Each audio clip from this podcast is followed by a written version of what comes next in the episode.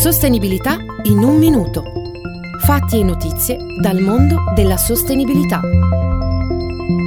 Oggi in studio Chiara Boracchi e Tommaso Perrone.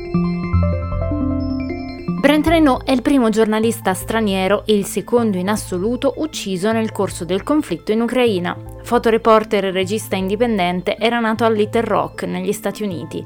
È stato colpito da una pallottola il 13 marzo nella città di Irpin, nell'oblast di Kiev.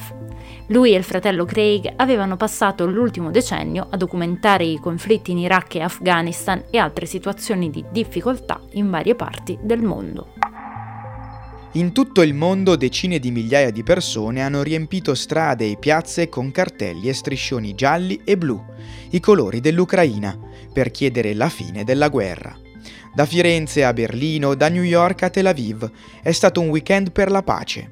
Anche in Russia si continua a protestare in diverse città e sono continuate le repressioni. Da quando è iniziata la guerra sono state arrestate più di 10.000 persone. Quella in atto è una speculazione, lo ha detto il ministro della transizione ecologica Roberto Cingolani, parlando dei prezzi dell'energia aumentati più del dovuto a causa della crisi ucraina. Secondo Coldiretti, la principale associazione degli agricoltori italiani, l'aumento dei carburanti in particolare avrà ripercussioni su coltivazioni, allevamenti, industria di trasformazione nazionale, ma anche sugli approvvigionamenti alimentari di oltre 5 milioni e mezzo di italiani.